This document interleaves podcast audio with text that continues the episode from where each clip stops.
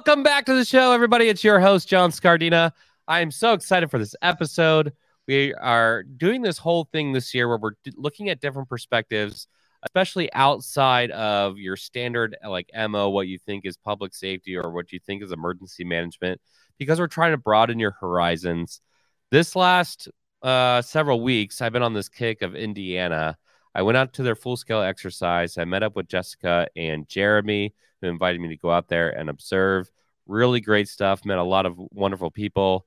As you just heard this last week, we just had uh, Chief Funkhauser on the show, and he was talking about his drones, and we are we are talking about good stuff there. And then I got to meet Debbie Fletcher, the University Director of Emergency Management and Continuity, which I believe I got that director right. Okay, great. Uh, and she's going to be talking to me about uh, the campus perspective uh, more like an organizational or enterprise perspective. I call that dynamic populations. All that stuff of dealing with a population that is not houses, just houses, right? And and how do you do that? And your authorities are different. Everything is different. I'm excited to talk about it. It's kind of more of my background, anyways. So Debbie, welcome to the show. Well, thank you very much, John. Yes, um, we all met at the exercise last week, and I know many of us were. It was three years coming, so mm. we were very excited to to see it come to fruition and and uh, get everybody through it. Uh, it was had its challenges, but that's why you do exercises, right? That's so that you can figure right. out what you need to do better the next time. Well, you know, if if nothing breaks in an exercise, it makes me wonder uh, how well they like plan, like whether they plan for the break or no breaks you know that exercise the exercise should identify gaps. And yes. what i was most impressed by was that uh it, honestly in indiana they have a really gr- good group of people. We should send them down to the gulf coast more often. But uh, honestly whether there's things that happen or not everybody started to shift when gaps were identified. And that was really impressive to see. And I'm highly convinced that in the after action, as people identify what they did well and what there's areas of improvement, uh, that's a, that's the win, and that's the win that you want in an exercise. So, and and I got to meet some cool people, so uh, it was a win for me to to be out there and to observe for sure. Absolutely. Well, and I I always say, you know, having been because one of my jobs in the past was the state exercise officer, and so mm-hmm. the most important part of an exercise is the after action and the the improvement plan. You know, no one does everything perfectly, and so we see themes that sort of run through everything. Uh, oh, communication is always an issue. Doesn't matter what you do, and uh, we just try to you know to pick those things apart a little bit and we never want to poke at one person or another it's more of this didn't get done or that didn't get done and it's never a failure it's always an area for improvement so it's a good good good exercise to do those periodically i'm gonna i'm going to uh piggyback off of that and say the most important thing is the improvement plan plus implementation of those. Absolutely. How many times I've been in to exercise and everyone's like, "Oh yeah, we should do that," and you're like, "Then do it." like do actually it. Yes. do it. Yeah. yeah. So, which is the reason that you do an improvement plan and you assign the tasks that need to be done, the recommendations and things like that to a person or an entity with a deadline. And then someone has to, you know, follow it along and make sure that it gets done. Otherwise, you're just going to do the same thing again and again and again.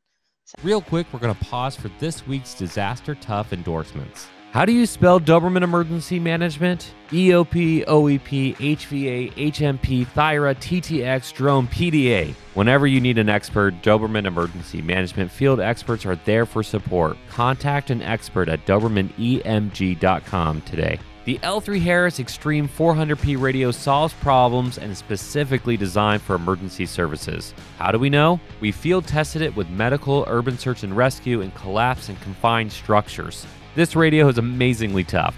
Check out the L3 Harris Extreme 400p radio at l3harris.com right now. The Readiness Lab is trailblazing disaster readiness. Early access for the highly anticipated course, Emergency Management Response for Dynamic Populations, is currently live. Think you have what it takes? Join us in Atlanta for an immersive experience. Space is limited to 40. Go to thereadinesslab.com forward slash training to learn more.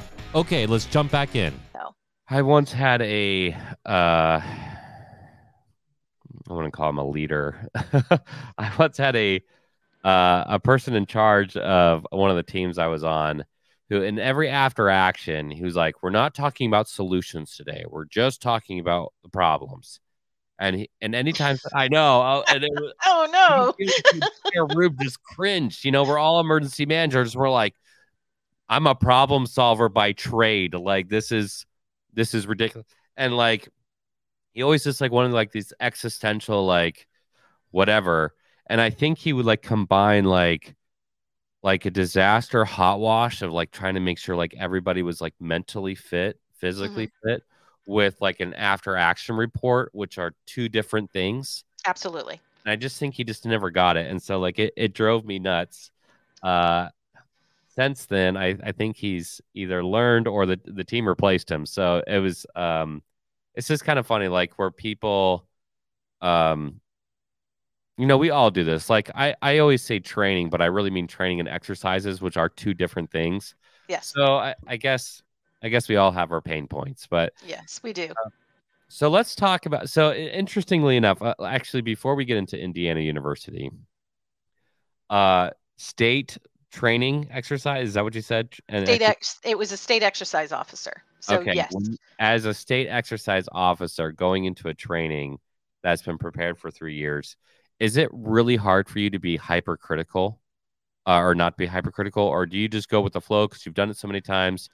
uh, you know, I find myself always hypercritical. I mean, you mentioned, you know, we go into emergency management because we're problem solvers, right? Where most yeah. of us are type A.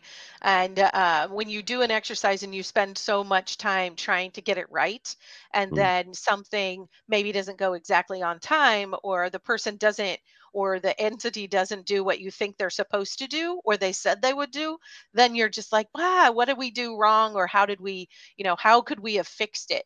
And we've been calming Jess for the last few days because she was definitely the hypercritical on that side of it. Uh, because, you know, we we have a certain thing in our mind as to what this is going to look like. And when it doesn't look exactly like that, then we feel like there's something we should have done to anticipate this issue uh, or that issue and and you can't as soon as you put we can write all sorts of perfect things down but as soon as you put the humans to work you you start getting you know some challenges that appear always. I, I like to tell people that every problem that we have in this world is a man-made problem. It is absolutely. And it's like and, and, yet that's why you have the exercises because you need to identify those gaps in competency in um, in training in um, skill sets and what people are really good at. I, i've been at exercises in the past where um, you know people really stood out in other areas that weren't really identified before and we learn that hey like this person be really great in this role in a in a full activation. And so like it, it's just um it, it's just an opportunity. Jess is uh definitely passionate definitely type a. Um but I, like i said it's the ability to adjust and she adjusted like everybody else. And like i said there was really good elements as well. And funny enough um i don't know if this is like a good call out or not but um the registration team the people who were like sending out the emails before and yes. logging people in I actually thought they were phenomenal. I was like, I take you to a type one disaster right now, 26,000 federal employees showing up, and I think you could handle it. I was really impressed. You know, some of that registration stuff is uh, sometimes overlooked, but that's really the foundation of making sure the key players are there, that there's no like outside distractions in that process. And so, Indiana registration team, uh, very impressed with you and, and what you did. And, th- and thank you again for inviting me out. So, okay, let's move on to our, our main area of focus here is campus emergency management. Totally different. You don't really you don't act under the Stafford Act, obviously. Correct. Your your authorities really only stem from delegation of authorities from university leadership, if they want to delegate that. And there's there's definitely different priorities in place. So just for those emergency managers whose uh, career set has been focused so heavily on government, can you kind of give an overview of the differences between government and campus style emergency management? Certainly. So we definitely uh, the our different campuses we actually sort of have a, a very a variety of the ways that we do emergency management because we have regional campuses which have very small numbers on Mm. them, a few thousand students who don't live there, right? And so they are around for the daytime. They may have evening classes, but for the most part, they are really just there during the day. Uh, so Mm. we care about the campus. We may have research labs, which means there's things going on 24 7, but may not be people there all the time. So Mm. they're a little bit different in the fact that we have to maintain, like last night, we had some severe weather up north. They had a tornado warning. Uh, Mm. So we were monitoring the weather, doing what all emergency managers do, no matter where they are, and making Yeah. sure that after the tornado warning had you know had expired we checked the campus made sure all the buildings were fine were ready to go and and Mm. all of that. Uh, that we do everywhere. Down in bloomington it's that's our largest campus with the most residents. We typically have 12 to 16,000 residents who actually live on our campus during the school year. Summertime it's obviously much less. Most of those students are are go home during that time frame. Uh, but we do have married students we have graduate and phd students who do go to school all year round and so they're there. Uh, the bloomington campus is very much a city in a city and because we double the population of Bloom, the city of bloomington indiana when we put all of the students there because our population is typically enrollments typically around 40 to 42000 uh, Okay. and again 12000 or so of them actually physically live on the campus. The rest of them live in the community surrounding that campus. And then you have faculty and, and staff. So the bloomington campus specifically we have our own uh, you know we we share the water for the county.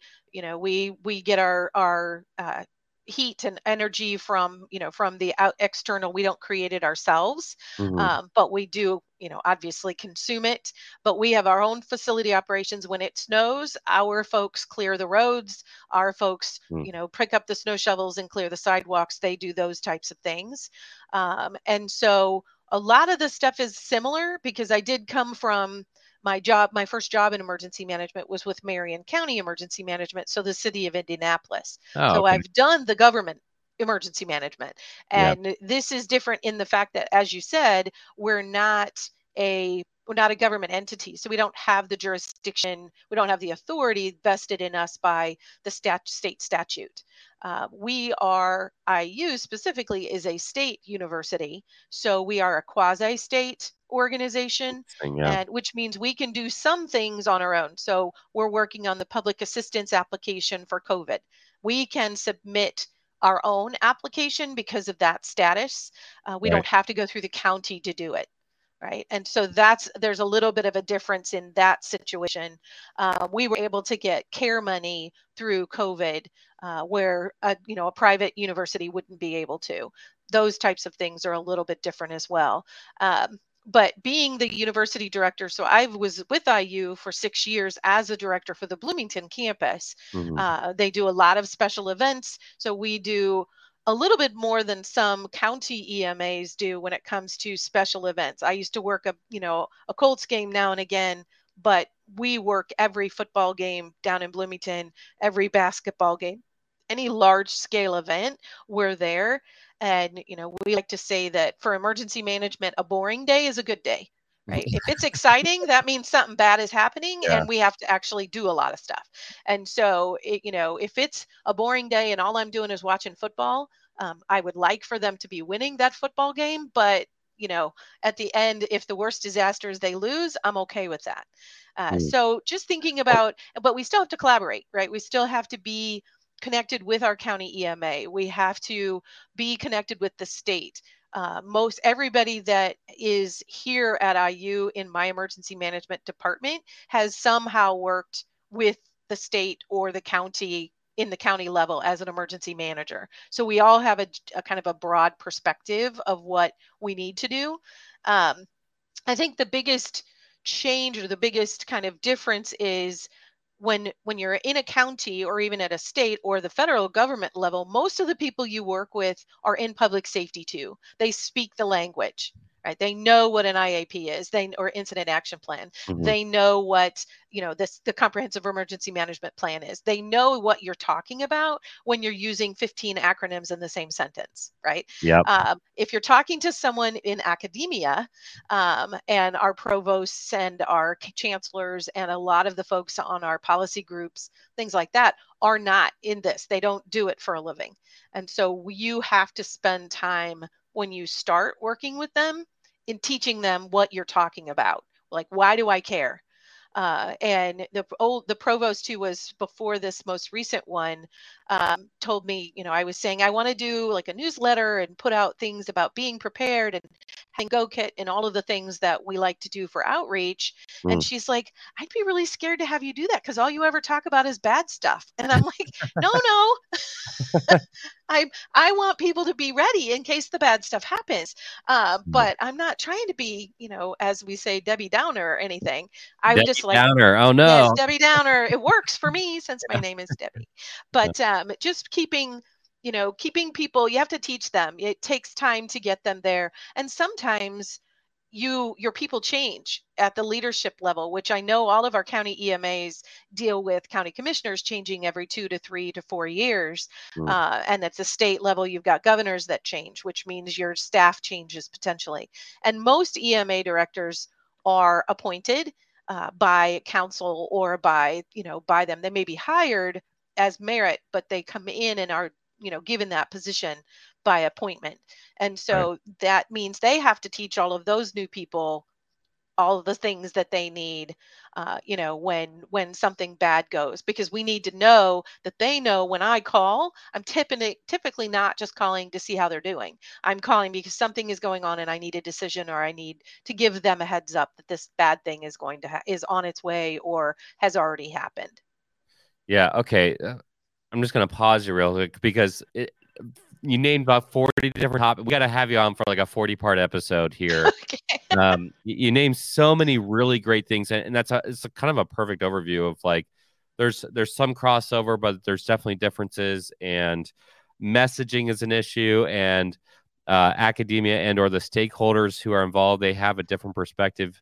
Uh, at least in my experience, it's usually been like the cost benefit analysis of uh, making sure this works like doomsday versus like reality and trying to match those two worlds together. Um, interestingly enough, Doberman, uh, the company that I work with, uh, you know, we're working with several universities right now. Uh, one university, while we were writing the emergency operations plan, uh, the uh, EM director gives me a call and says, "Hey, uh, we just had a a plant blow up down the road. We're trying to figure out how to evacuate. Can you give us some some guidance here?" And so I quickly ran through like the checklist of like, okay, this is did you check out wind? Did you te- you know what are your first responders saying? Like just going down the list, and uh, essentially we got their uh, executive policy group together, and uh, luckily for him, uh, he was doing the right stuff, and so they he had that buy-in, and so the president just turned to him and said, "Should we evacuate?" And he said yes, and they evacuated the campus, and they had the right messaging in play. But that really comes down through a process of stakeholder involvement, understanding academia. And uh, it, it is funny when you're like, hey, every time we do a training, um, you know, telling me about the bad stuff. It's like, well, I don't want the bad stuff to happen. This is why we're doing this. Right. Um, and, and, I want us to know what to do when it does, right? Because yeah. it's not a it's not a you know an if it's going to happen, it's a when it's going to happen. Yes. And in Indiana, anyway, we don't get a lot of notice uh, when something is is potential, right? If we tornadoes, right? I mean, yeah, that's... exactly. Had a tornado warning last night. Uh, potential for straight line winds. They had 98 mile an hour winds hit Fort Wayne, Jeez. and so you know that was and it wasn't a tornado; it was straight line. Yeah, uh, but it it still does the damage, and so we just don't get it's not like a hurricane where you get a week or so to kind of figure it out right and mm. try to try to get people out and people are well trained in let's get out let's go where we got to go uh, you know, for folks in Florida who get hurricanes all the time, I mean, they have friends who are hurt, they're hurricane friends, and they go hang at the shelter with their hurricane friends during hurricane.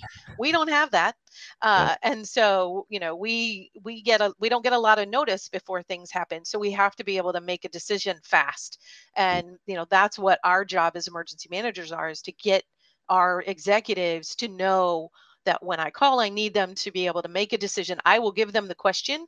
They just need to make to give a give me an answer. And we can't you know, we years ago when I first started, this was new to everyone, and we had a snowstorm coming in, and we were deciding, they were deciding whether, and as an emergency manager, I don't, I'm not in control, right? I'm not in command. I recommend, I give guidance, but they make the decision because they have the authority to do so. And, um, we were trying to make this decision about when we were going to send people home, cancel classes, do things. It took them two hours to figure out what they were going to say, when they were going to do it. By that time, the snow's here. So we yeah, sort of missed our window yeah. of opportunity. Um, and we're much better about that now. We've had conversations after that. We have a meeting, you know, we just got a new provost in Bloomington. We've had a meeting with them and said, this is what we're going to do. If we know, we're going to have, we're going to give you an update as often as we can so that we can have you poised and ready to make a decision. Uh, and so, you know, if we do our job, then they can do their job quickly and with some authority. So, uh, I know there's some emergency managers out there right now thinking, yeah, but I don't get that buy-in, or yeah, but I don't have, I don't have, you know, we, I was at a, and I talked about this before on the show about um, working at the largest healthcare system in the United States, uh, the National Cancer Institute, which is like half of NIH's campus and they hired five people to work on emergency management, whether it was uh, physical security or emergency uh, operations or coordination, whatever it may be. There's five positions, and we weren't getting anything through. But they they just saw us as doomsday preppers. I mean, they even told us that like you're just doomsday preppers, and it like irked me because like I'm I'm pretty data driven, and um, the story that like the my famous story is that I built an augmented reality sandbox and so I won't go into details of what that is for the show, but basically it's a, a thing for an Earth Day event, remove the sand and there's a it changes color and stuff. And the director brings his son uh, and daughter and they we basically were ba- their babysitters like all day. They were just like playing in this uh, sandbox and watching the things change. And we were explaining of like, hey, you want to build building some better locations, you know, so you don't have flooding events. We practiced flooding, and uh, I still remember that day. He was like, "So, like, you really do care, like, about data?" and I was like, "Yeah, we're just like not making this stuff up." And uh, it like put a fire on under me to do like hazard vulnerability assessments that were really data driven, that bringing in all the experts. And this was, I don't know, ten over ten years ago now, and uh, you know, lo and behold, all my projects started being approved just because they thought they they these acad- academics, you know, PhDs realized that we were thinking logically. Now, the, the messaging problem, I'm talking too much here, but like the messaging problem comes when we we recognize that not every hazard is priority one. Right. But sometimes we make it sound like every hazard's priority one and uh, you know just like pulling that back so for those emergency managers uh, who don't necessarily maybe have that buy-in and so and and you all clearly do and you've been working through that system what advice could you give of helping to get buy-in from your own experiences i think what you did the where you actually showed them based on data right? You didn't make up it wasn't a scenario you just made up. This was something that actually could happen has happened that type of thing is a big deal. Because we do spend a lot of time trying to you know tell people about things that may not happen some mm. way we've got to be prepared we want to spend money you know one of the they joked when i first started working with special events about the fact that every time i walked in the room i spent money for them or i spent their money because mm. i'm like we need cameras we need this we need that because it's to hopefully avoid to mitigate against this next disaster this whatever yeah. and and so i do think showing them especially and getting to them at their level. So you addressed it with someone on a data driven, you know, with facts. Um, and those were people who absorbed that. Some people, data just goes right by them. So you need to show them pictures, or yeah. you need to have someone come in and say, this is what happened to me at my mm-hmm. campus or whatever. And something we think about heavily is well, human, you know, the the human cost of anything is what we want to avoid. Um, so life safety is always number one, and we will spend the money it takes to keep people alive and safe.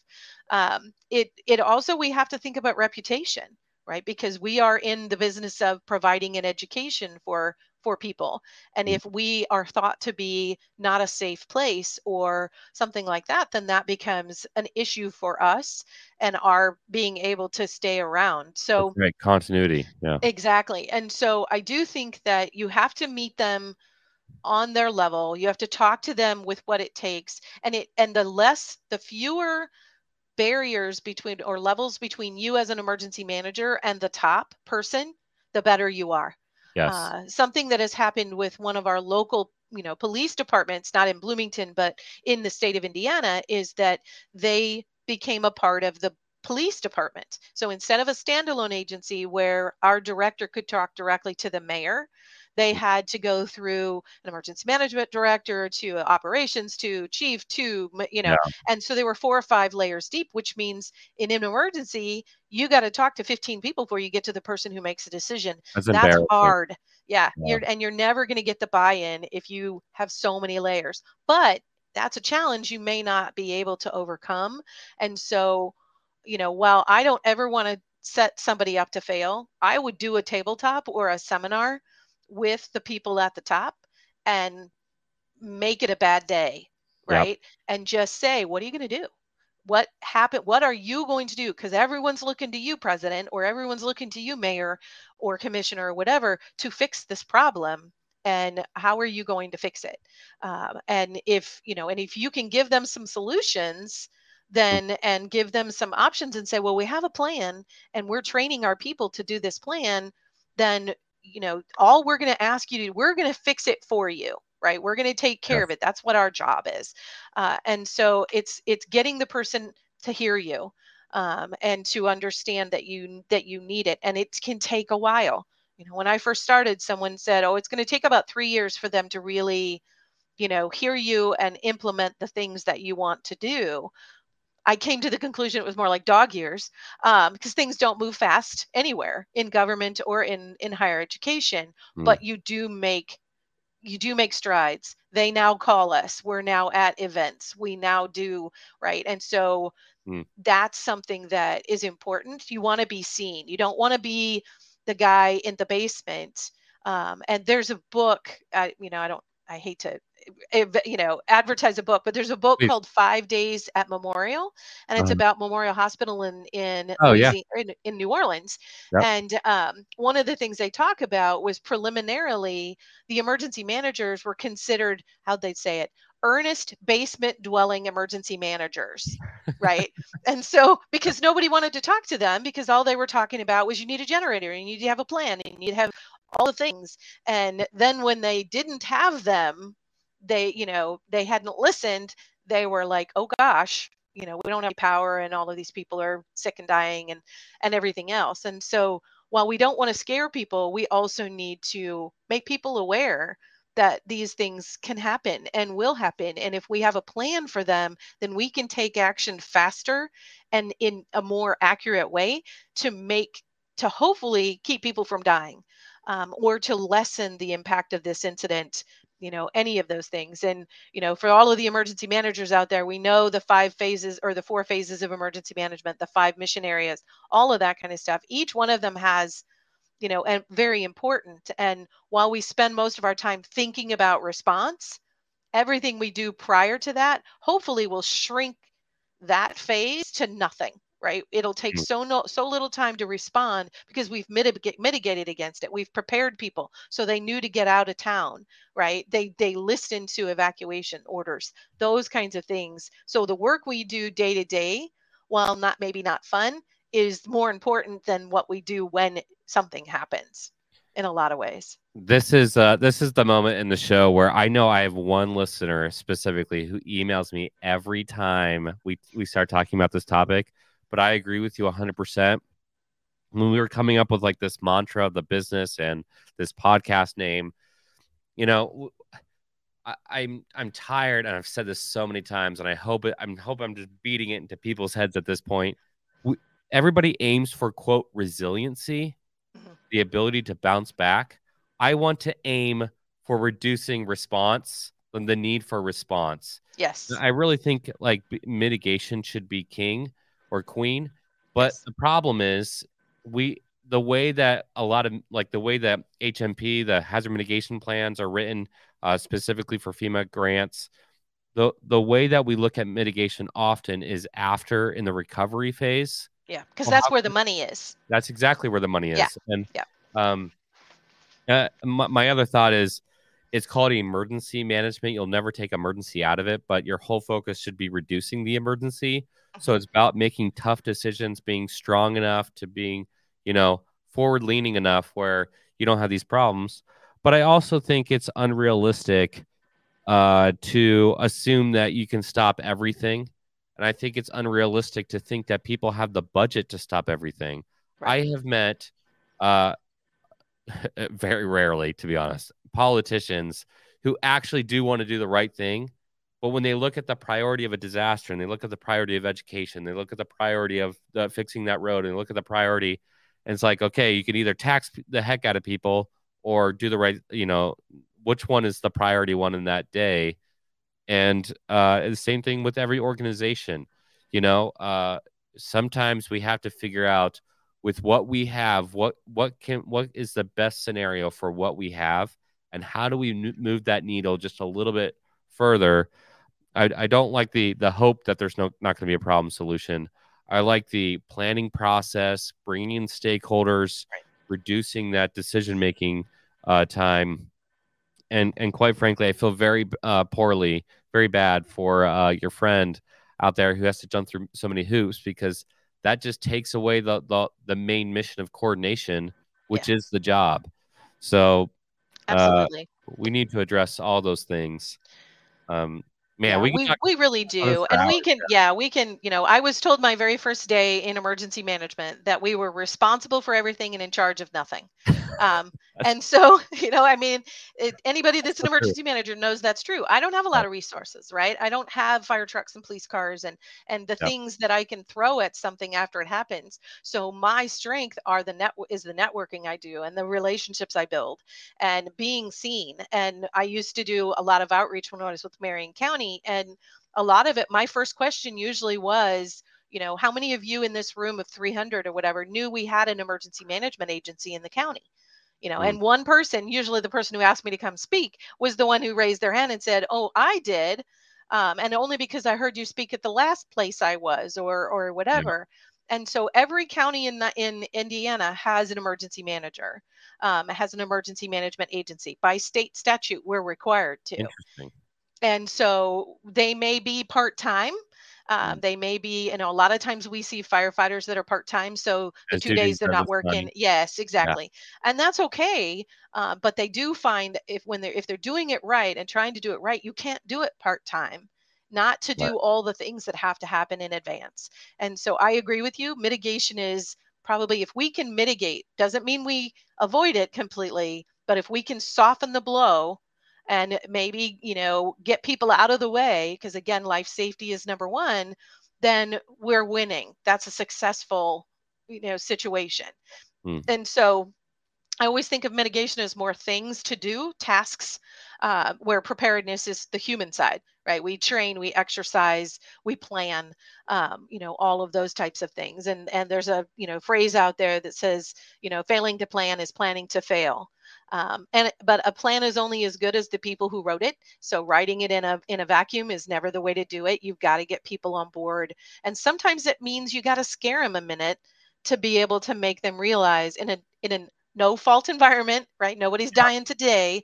Um, but that we want to have we want to get them to realize that this is important. And when we speak you need to listen because we're not trying to be you know we're not trying to catastrophize everything um, but we do want to try to keep people safe and the only way to do that is to make sure we're prepared when something does occur Debbie, thank you so much for coming on the show, for staying a little bit longer and talking to me about this this critical issue. I hope that we can instill uh, human answers, human solutions for human problems. I also hope that uh, Ohio State continues to crush uh, Indiana University. thanks a and lot collaboration. Uh, there you go. Yeah, getting along. So go Big Ten. Uh, okay, so for all those people who've been listening to this episode, you should have gotten something out of this, whether it's about active shooters or thinking about how campuses are are different and uh, those skill sets of of coordination and collaboration, which we hit on a lot today, and, and the different nuances of all the responsibility and none of the authority. If you had all the responsibility and none of the authority, what would you do? If you want to know a little bit more about that, we have again, we've been talking about this for the last couple months. Emergency management response for dynamic populations, this course that's coming up in August. It's all about this an attack at a stadium. What are you going to do? Again, if you think you should uh, learn a little bit more about this, which you should, come check out that training in August. If you got something out of this episode, or if you have a question about you know what we talked about today, put it in one of our social media channels so that Debbie or one of us can respond reach out to the community. And we hope you stay safe. We hope you stay healthy, and we'll see you for the next week.